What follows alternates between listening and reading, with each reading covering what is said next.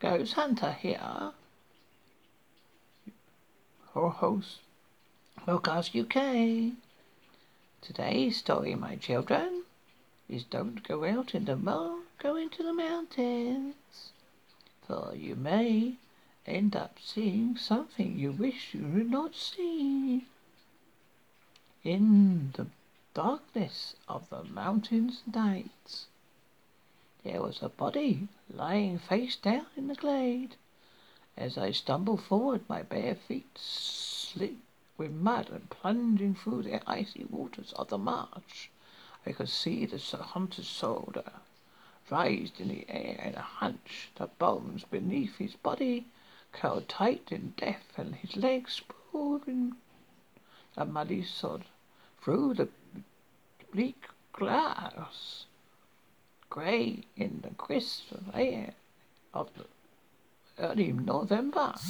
The blaze orange of his vest was a burning flame in a dreary landscape. The ball of my left foot slipped through two strange clumps of uneven ground. I slipped into the cold water again. I was down on my knee before I caught my balance, reeling from side to side to keep from falling headlong into the papery blades of grass. No bugs, too cold for bugs. What the hell was going on? What was I doing here? My skin was numb. I thought for a moment that my one knee was a little shredded on the spongy ground, a field of tall grass built of mud and water sticks, stones, lichen. Yes, cut up a little, but it was too cold to bleed yet. I was naked. Why in the hell was I naked? My skin felt thick. I wrapped my hands around my arms and tried to warm it up. A little voice in the back of my mind told me that hypothermia could pretty could have some pretty disorienting effects on the mind. I could have I could I could become forgetful, delusional. That might be what was going on, because I did not remember a damn thing. So how I got here? In the middle of this glade, a dead man up ahead. The silence of the mountains pressed in on me. The morning was too cold for the birds and the mist in the air, holding the expanse of blue skies outside my little bubble of existence.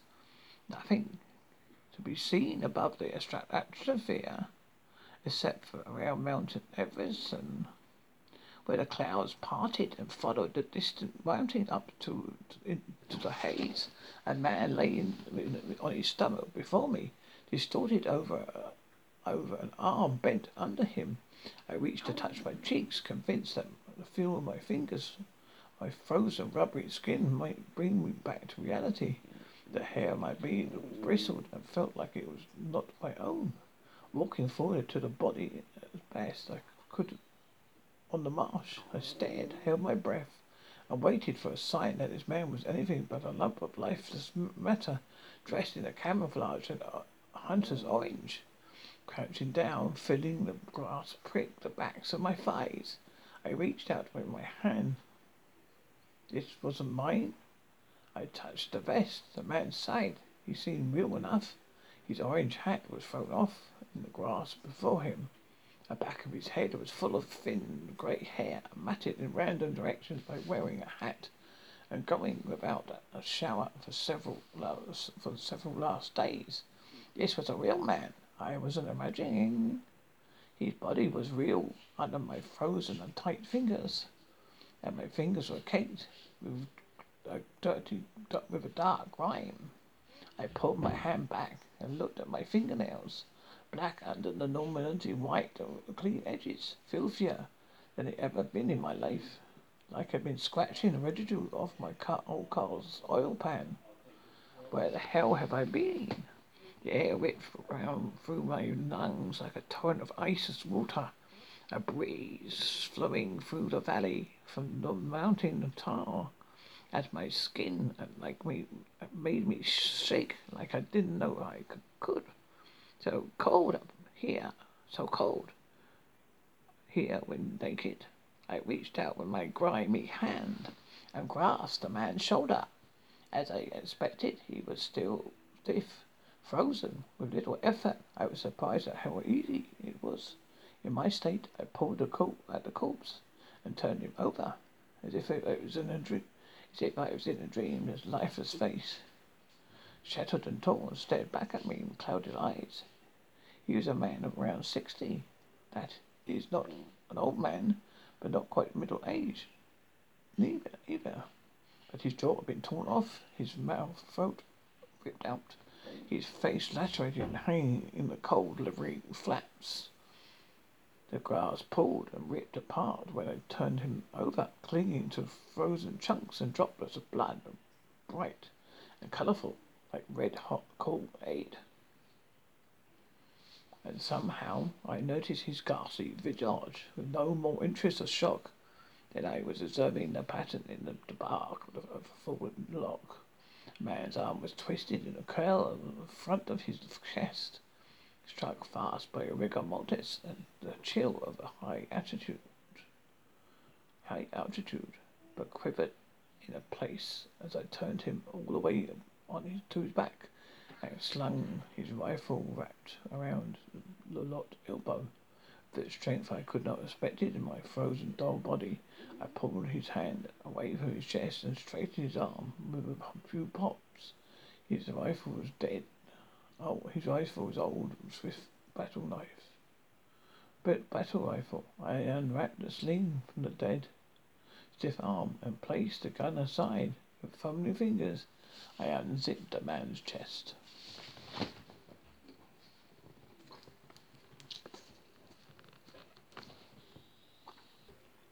So, kid, so, the kid said, are you guys hunting tomorrow?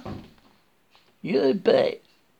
John said, glancing my way. I could tell the tone that preceded friendly, but not really friendly tone. It told us he was f- fishing for suckers that would let him fill his quota and earn him some fees for the county. My eyes were cl- my hands were so as close to the fire as I could have man- managed without burning them. As cold as it was, the fire didn't give off much warmth in a campfire with little shelter from the open sky. I could hear a truck passing on the road a way, ways off, which while I saw the kid's wheels turning as he took a took looked us looked o- us over. Would you mind, guys, showing me your permits? I wanted to decline since I didn't actually need to prove myself until I was actually hunting, but these guys had a lot of wiggle room to be real assholes. If they wanted to be, there was no, there was no reason to piss the kid off. He he'd be up here all week. John reached to his little black pocket. I pulled open the Velcro pouch, pouch on my chest and uh, muffled with a muffled rip. The kid watched me first. Producing a fold-up sandwich bag, I smoothed out the plastic with cold fingers, opened the seal, and handed over the perforated blue card. The kid took my card and scrutinized it, his natural face flickering in the fire. Brett? His eyes flashed to mine, cross. Yep, I said. You caught a bull tag? Oh, that's cool. Yep.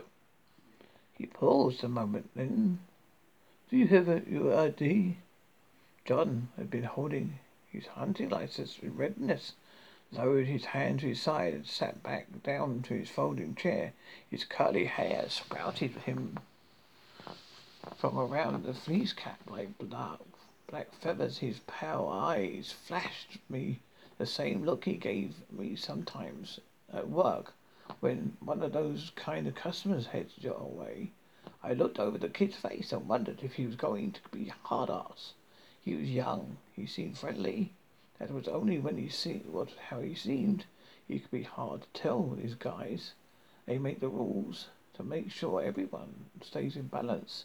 That's when they end, end up pursuing the rules more than what make a welcome income to hunters even before anything else. At least that's the way we always thought. No, I said, his blond eyebrows raised. You don't have your ID? No, I replied. I don't have it in my wallet. I don't need it. The kid paused, his eyebrows lowered. Then he handed my hunting license back to me. Okay, he said, then turned and inspected John's card. Perfect, perfectly immediately when the James' attention settled on my friend. John had been going on and on about the Rangers earlier today after he got into another conversation about overabundance of rules and regulations. He recited the rules and regulations, our rights, and now he didn't have to show the rangers anything until we are to hunt, until we are carrying the elk back to the camp and back to the world from which we came. Now he complied with a wink of objection and resentment, but I could understand. It was best to keep the rangers off our backs especially now in the beginning of. If we gave them any lip, they would hound us the whole rest of the trip, expecting this and that. The king's inspectors would probably go for quite a trail trip if they landed on any hunters they didn't get along go didn't go along with the typical routine. I replaced my card in a plastic bag, folded it and put it back into my nylon pocket in my shell jacket. After checking our tags, the ranger muttered some form of "Have a good turn." I didn't even notice then when it was quite abruptly jumping back into the Bronco to make his way up to the next potential money bags. Fucking rangers, John said. Reached down. Reaching down, he pulled out a bottle of whiskey with a twist and metal cask cracked and bottle broke open. John reached down again, producing a plastic cup for each of us. A bright moonlight twinkled in the glass and spoke of good experiences out in the wild. A night so long, with temperatures falling far below zero. Our sleeping bags barely kept us comfortable enough to sleep. I slept a strange sleep of feeling numb and dreamless, waking occasionally to zip the bag back up over my head. The first morning was black, but with John's GPS and our headlights, we made our way to the heights we had chosen the afternoon before. As I lay in the field, my bag off to the side, my shoulders popped on a familiar tree. I listened to the silent darkness and held my rifle trained on the tree line across the field. When dawn broke over the mountain, I saw the field in a sea of black in the darkness of the pines a hundred yards before me. Peering through my scope with just enough light to make it useful, I scanned the trees until I saw the first twitch of the movement, and then I saw orange piling up. Pulling away from the scope, I looked across the crisp gloom until I could make out a ghostly brazen orange trousseau floating in the darkness of the tree trunk. Then I saw another blotch of orange. By the time the light had turned the dawn to dawn into morning, I could see light, hunters lined up all along the tree line, like ducks in a shooting gallery. Each, no doubt, positive, they all had a good spot of their own in the darkness before the moon. I looked up to John, trying to determine whether or not he was sleeping in his little snoper's nook. Then I saw his orange head swivel to look back at me. My fingered glove fumbled for the radio attached to my lapel. John, I said into a small speaker by my shoulder, my voice low and dead in the still air. What do you see? His orange-vested body moved. I could see the black spots in his hands reaching for the radio. Ten nine. What? His eye, his voice replied. We're the frickin' hunters everywhere. Yeah, I know. What do you, what do you want to do? I I said. He paused. Wanna move? He said. Yeah. I looked up the valley and down the valley towards the mountain. We're not going to get shit around here. Copy. He said. I'll see. I'll be over in a sec. Copy. I replied, and then realized the radio is released the radio to fall back to my position in my clothes. Propping my rifle against the log, I sat up. Propping my rifle against the log, I sat up and my heels stood back, on, stood on my backpack up again to, next to the rook gun. There stood. My legs were cramped, cold, and felt like they had not moved in hours. Should have known, should have known, of course, we were probably just a short of a mile away from the road. The elks are likely further in, especially with the bazoon and other other hunters making the same, having the same idea for a great scheduled position. Once John was on his way, his breath forming a living vapor of crisp air. I had my backpack on. I shouldered the rifle. We walked down the valley towards Mount Everson.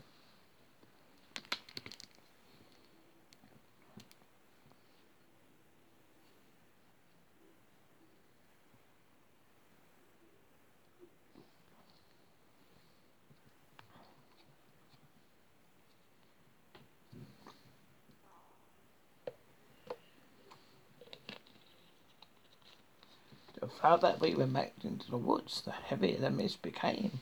I wondered if the cloud we were, would ever burn off the day warmed up.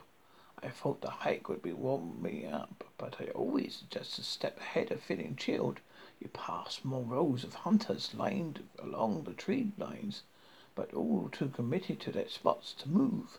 But after an hour moving up and down the sloping valleys, the glass whistling down past our boots, we began to see men only sparsely hidden on the top of the mountain, top of a hill there, here, or in a corner line of trees there. For another hour, we were utterly, after yet uh, after another hour, we were utterly alone. The visibility wasn't bad enough. We could couldn't get a good shot out out to a hundred yards, maybe two. But the sky had been swallowed by white murk the way we came looking down over the hills and valleys that we, we knew were lined with silent rifles with retreating into a haze. Once, more than once, John had stopped to put wayward to his GPS. I stopped over to pee. I marveled at how alien the environment seemed, frozen, silent, devoid of animal life. When the long miles uh, valley ended, we looked up at the looming shadow of the mountain in the mist before us and stalked into the darkness of the trees. The bull's burning coal cut into the fog with a whole, a high shriek. It ran down my spine like a rolling ball, cold still in the darkness of the pines, surrounded by a world of black forest a padded floor, soft undergrowth, and wet bark, a ceiling of muttered green needles blocking out over the sky. John and I could hear the herd tramping through the woods up ahead of us. Their tawny brown masses moved through the trees, perhaps fifty yards away, their hooves heavy, their great heads snorting in the cloud so close John's eyes were large and round, straining to see and believe the sight ahead of us. I don't know how far we were in. I don't care. I didn't care. We followed their sign for maybe a mile, and but they, but they, they were large as life. A herd of six, maybe five, maybe six. A bull in there somewhere, shrieking his haunting cry that pierced the darkness. I was glad I had a rounded chamber it made my noise at all now. The elk would scatter, winding through the great dense trees like water, as a fleet of shadows beneath their huge bulk. Up against the mist, I saw, I thought I saw some large branches move.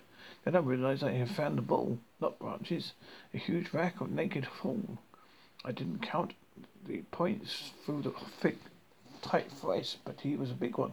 The beast raised his head and took a few casual steps towards forward through the trees, fighting my cold body tendency to clatter, rattle my neck gear.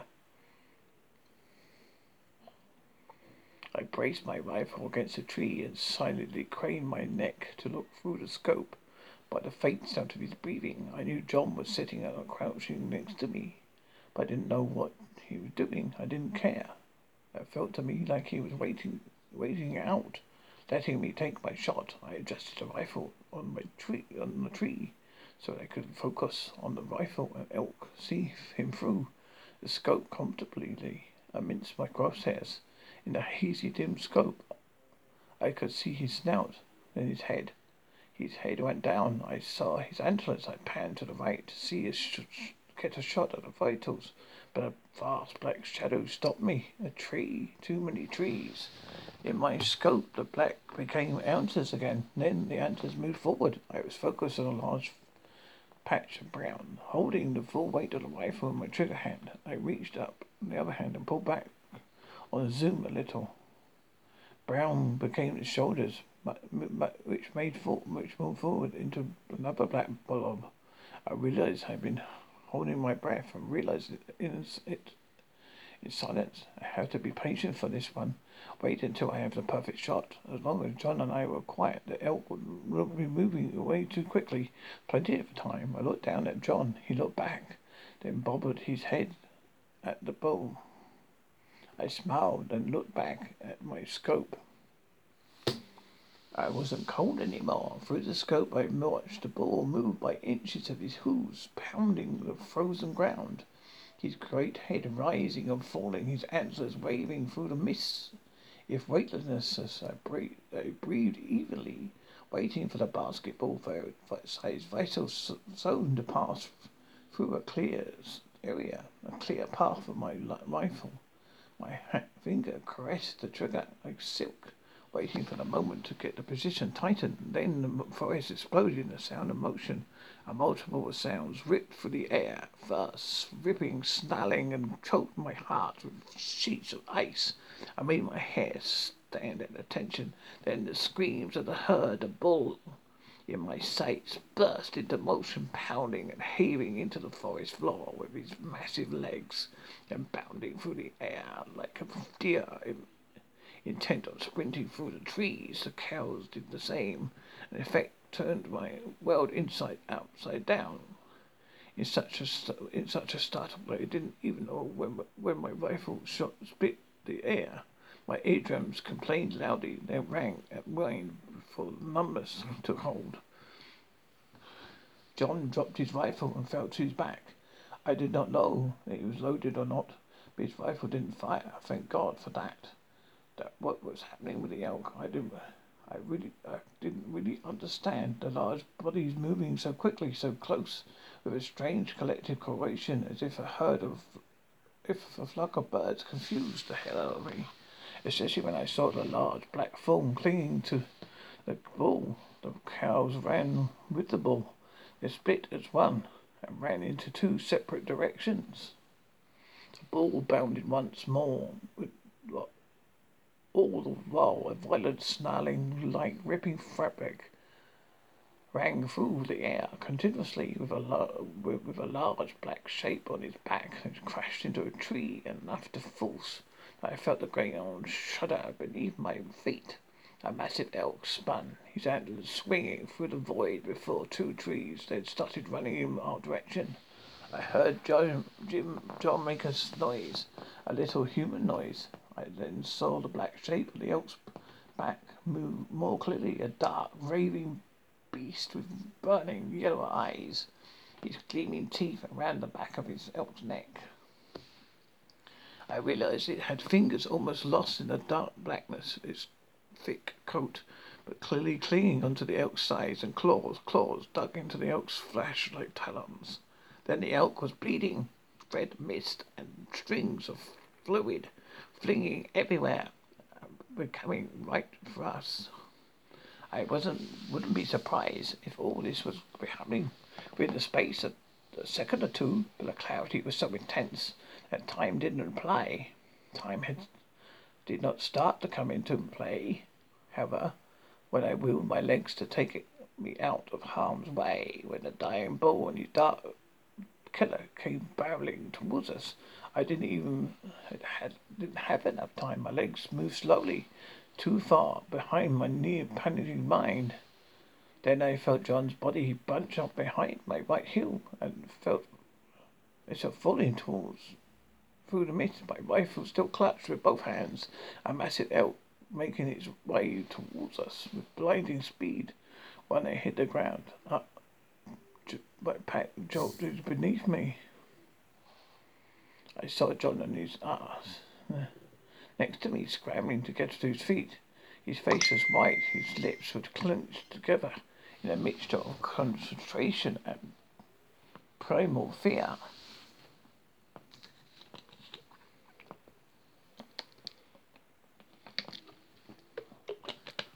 As the elk and his deadly passenger bolted towards us, the bull took his final sure step. Then two beasts came crashing down ten feet in front of where I was just aiming from the side of a tree, splashing rotten dirt black dirt bark, pebbles, and pieces of twig into my our uh, faces. The dark monster on the back of its prey shifted its position to go in for the kill. His yellow eyes darting from from the elk to me and then back again with a terrible precision. That beast lad with a long, long, with a long black face and fangs white in the mist, and tore the bull's throat open despite another shriek of great elk that grinding through my brain. One of the black predators hit his hind legs, appeared out of nowhere and kicked down, tearing upon the elk's body. Belly is splitting a huge mass of entrails onto the frozen ground. I managed to stand. The cows were gone. John stood next to me and raised my, his rifle, lightly more a reflected defense against the monster right in front of us. Then, by any contractor's fault, the next thing I saw, the wolf had sprung off of the elk and was uh, in our faces a horrible shape of darkness, advancing to tear us to pieces. I could tell it was a wolf now, a huge, strange wolf. Strange because its face reminded me of a wolf, and its form too dark to really dis- discern its figure. I didn't, but it didn't. I, but it did not make much sense to me. The way it moved, the way it attached it attacked the elk the way its eyes joined five had battered aside by a great flat black paw. I never he never even fired. I never felt my brother let go, but I felt the sudden warmth of something as at the same time as I felt the energy radiating like electricity from its thick black fur inches away from my face. Then a crack on my face. My skin split and stinging as it split open with razors. The world was inside out, down. I was upside down. The trees twirled around me, and my back hit the ground and back top of my pack. I heard the buff beast now and let the deep, thunderous flavor of wolf's throat reverberating in my ribs and insides. In the moment that followed, I could not see a thing. Except I could feel John stammering over my side, his breath hammering, hammering in quick grasp, then feebly pulling my shoulders before giving up, running down the hill. My hand made made my way straight, my way made my way to my eyes. I wiped the blood from my mouth, from my sight, enough to start enough to swagger to my feet, I see the tall, dark form turning its attentions back to the elk. I stank away from against a tree, as I at, I almost thought I did not. I thought I did not become. I swooned, and turned my back on the terrible predator and fled. The elk made no sounds behind me, but I was sure that the sounds of the wolf going to work on his prey would haunt my dreams the rest of my life. John, I cried. My voice was a croak. John! I cried bit more volume. I ran until I could not hear the beast behind me.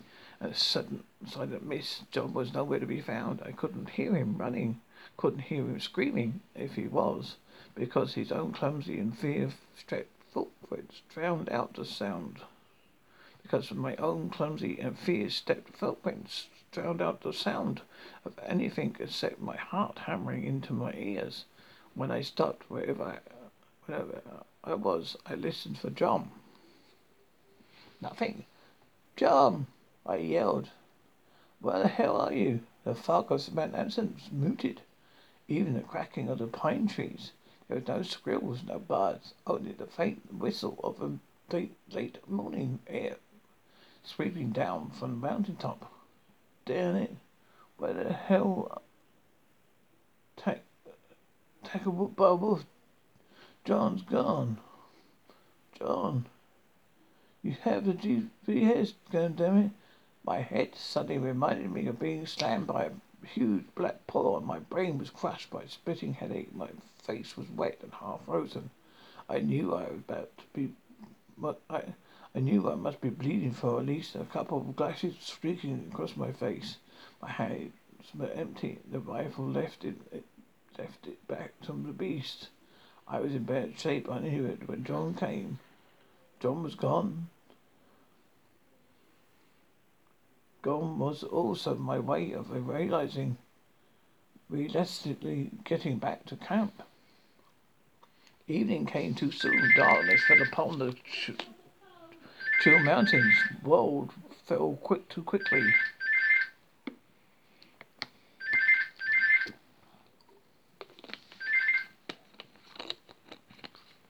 Didn't have the GPS like John did, I could did not have a compass full course. There was not much I could do with it. Visibly, there was not wasn't enough good enough for me to tell which way would take me to the mountains or which way the valley would back to the lower areas full of hunters. I remember that from one spot this morning, far below me now, I could get back to the road by heading to the west. I remember that mountain, according to the map, was the southwest west, but there was no telling where. A west hunting handy would take me now, still following my compass to the west with the lack of my uh, help would be better than nothing. Unfortunately, now at seven o'clock, I had been hiking and stumbling to the west for several hours. There was no hope of a road or any sign of humanity. The temperature was plummeting, and the woods are now dark. This was very bad, very bad. I need to get spend the night here in the forest with no sleeping bag, no nothing save some clothing and an emergency space blanket. John was gone, freaking gone, and a ferocious huge black wolf was was paddling around up the mountain with a belly full of elk.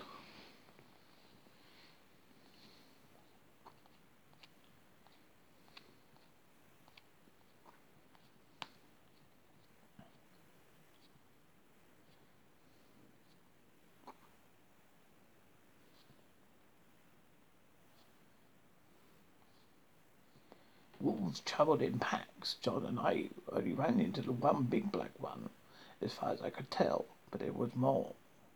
The beast was huge. What if a pack of such wolves slaughtered and consumed the entire family of elk? It was, were left wanting more. Of course, blundering through the forest, half out of my mind, my trail would be easy one to follow for a wolf. Serious fault trouble. I was in a bad spot, as if it as if it was even about the idea of great monstrous wolves coming for me. I was already dark. I had to simulate myself some sort of shelter, a fire, and make sure I could not, I did not freeze to death over the, after over the night. Without much work to work with, without much to work with, I found a fallen tree I could lie beside and would have at least shelter me from some of the wind. I planned on sleeping on the side opposite the mountain.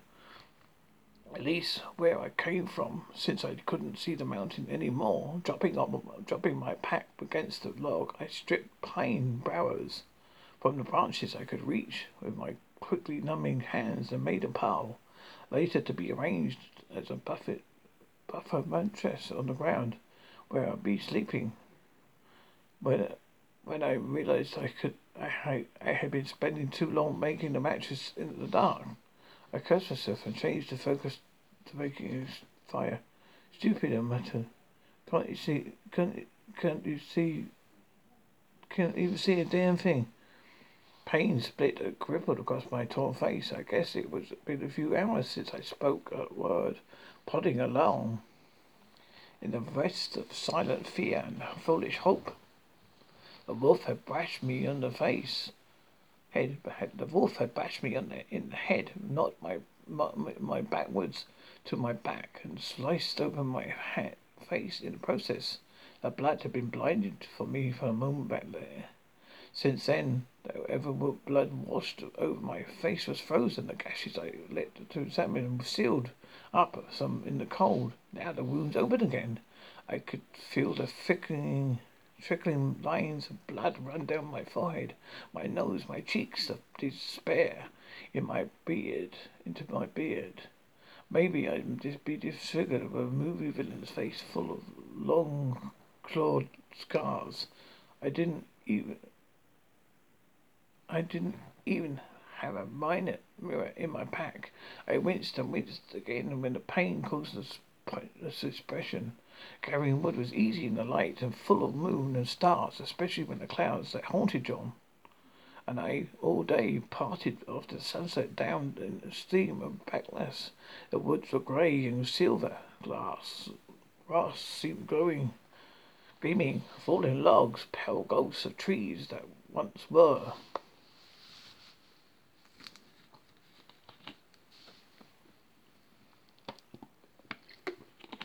Irresistible pullback kept me running through the night, faster, even faster. The trees flew like the shadows, caressing a throbbing subway train. Grass and scrubs were parted by my face like water. Cold wind ran through my hair that I that I created, floating towards higher and higher speeds, slipping through grain grain trails like into smoke, and lighting over rocks and dark trees like a air current. Firm dirt and sodden mush pounded beneath my feet, between my fingers, my toes, my body propelling me through the woods like a perfect machine. The shadows of the night were meaninglessness, the frigid air a gentle breath over my invincible form. I saw everything, squirrels hid inside the trees, moving like little moving little and hopping that they had not hoping I had not noticed them. Birds lay motionless and small, nestled in branches and bunches of grass on the ground, keeping warm in the darkness of the mountain's night, and hoping I didn't hear their tiny fluttering hearts. The first I sprinted across the path of man, I skidded to check, quick stop against the mushy ground, made sure, then changed course without a moment's lapse. The, lo- the river of uh, warmth and odour I followed kissed my senses with the promise of blood and meat. Before they ever knew I was, I ripped through the nylon shell of their tent and tore the face of the nearest hunter before the other had a chance to react. Though the man's willing scream, through the man's willing scream, my hot breath filled the remains of the flimsy dwelling, and my teeth grated through the front of the man's skull with skin, muscle, cheeks, tongue, and eyes slivered down my throat. The terror of the other man, half sitting in his sleeping bag, held him in awe as I swept a hand down on him, breaking his neck, his ribs, and throwing the creature back to the ground.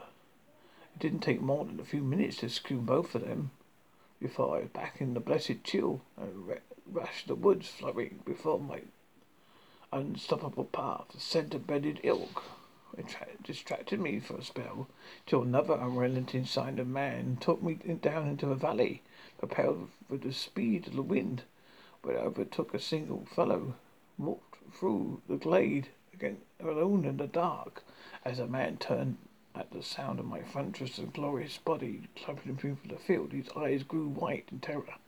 His lungs filled in a frigid grasp before a swing of my right hand clawed into his flesh and tore his face apart. The lone hunter spun and collapsed, landing on, landing on his rifle with his left arm.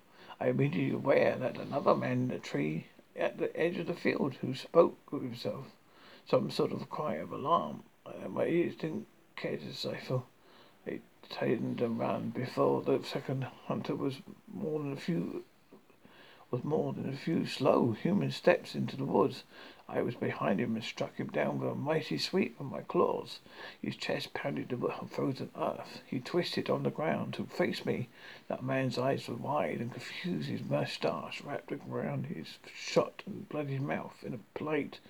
Oh, he grasped to scream, but nothing made, but nothing made, but could not, but could not make a sound.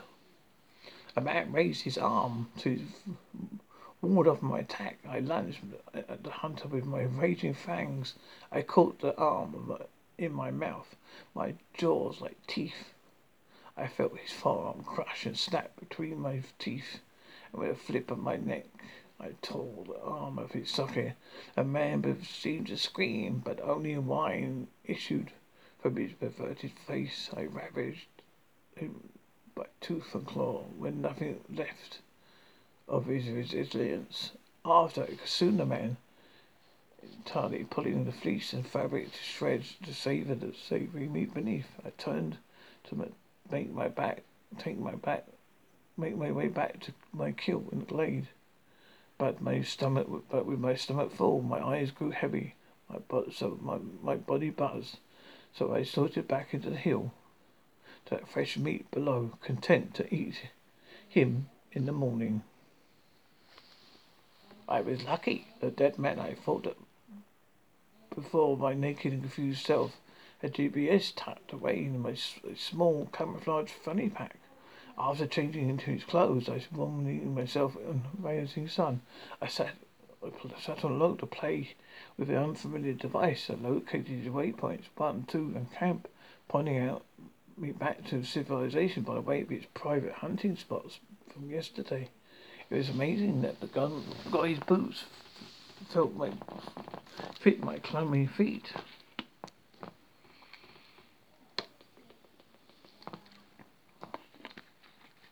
Even after realizing that, I, though I waited for it and wanted to try to find it in me, I didn't feel a thing of regret to, to taking the boots off a man I found dead in the woods. The dread I expected never came, the question I never cared. How did I get here? I remember the day before, the most harrowing day in my life, the deep height deep in the mountain, the elk and attacked by a dark beast that struck horror into the core of my soul, horror that I didn't quite remember now. I remembered John leaving me for dead, his fear and need for self-realization far too great to risk stopping to help me for another, for more than a moment.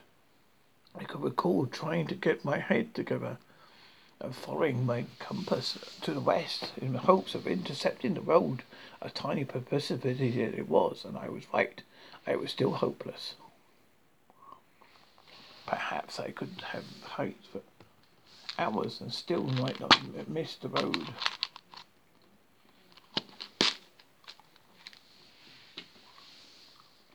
As the curvy as um, path to Lena was going up the path, there was an issue of, of the shelter, pine barrows under the space back and a log covered firewood when the clouds broke and the moon lit the forest around me the steins and the moon, and my head hurt so bad.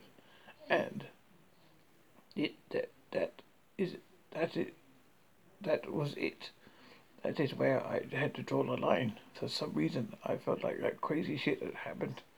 I didn't even know what was going on. Something deep inside of me told me that everything was all right. Everything would be fine, just fine.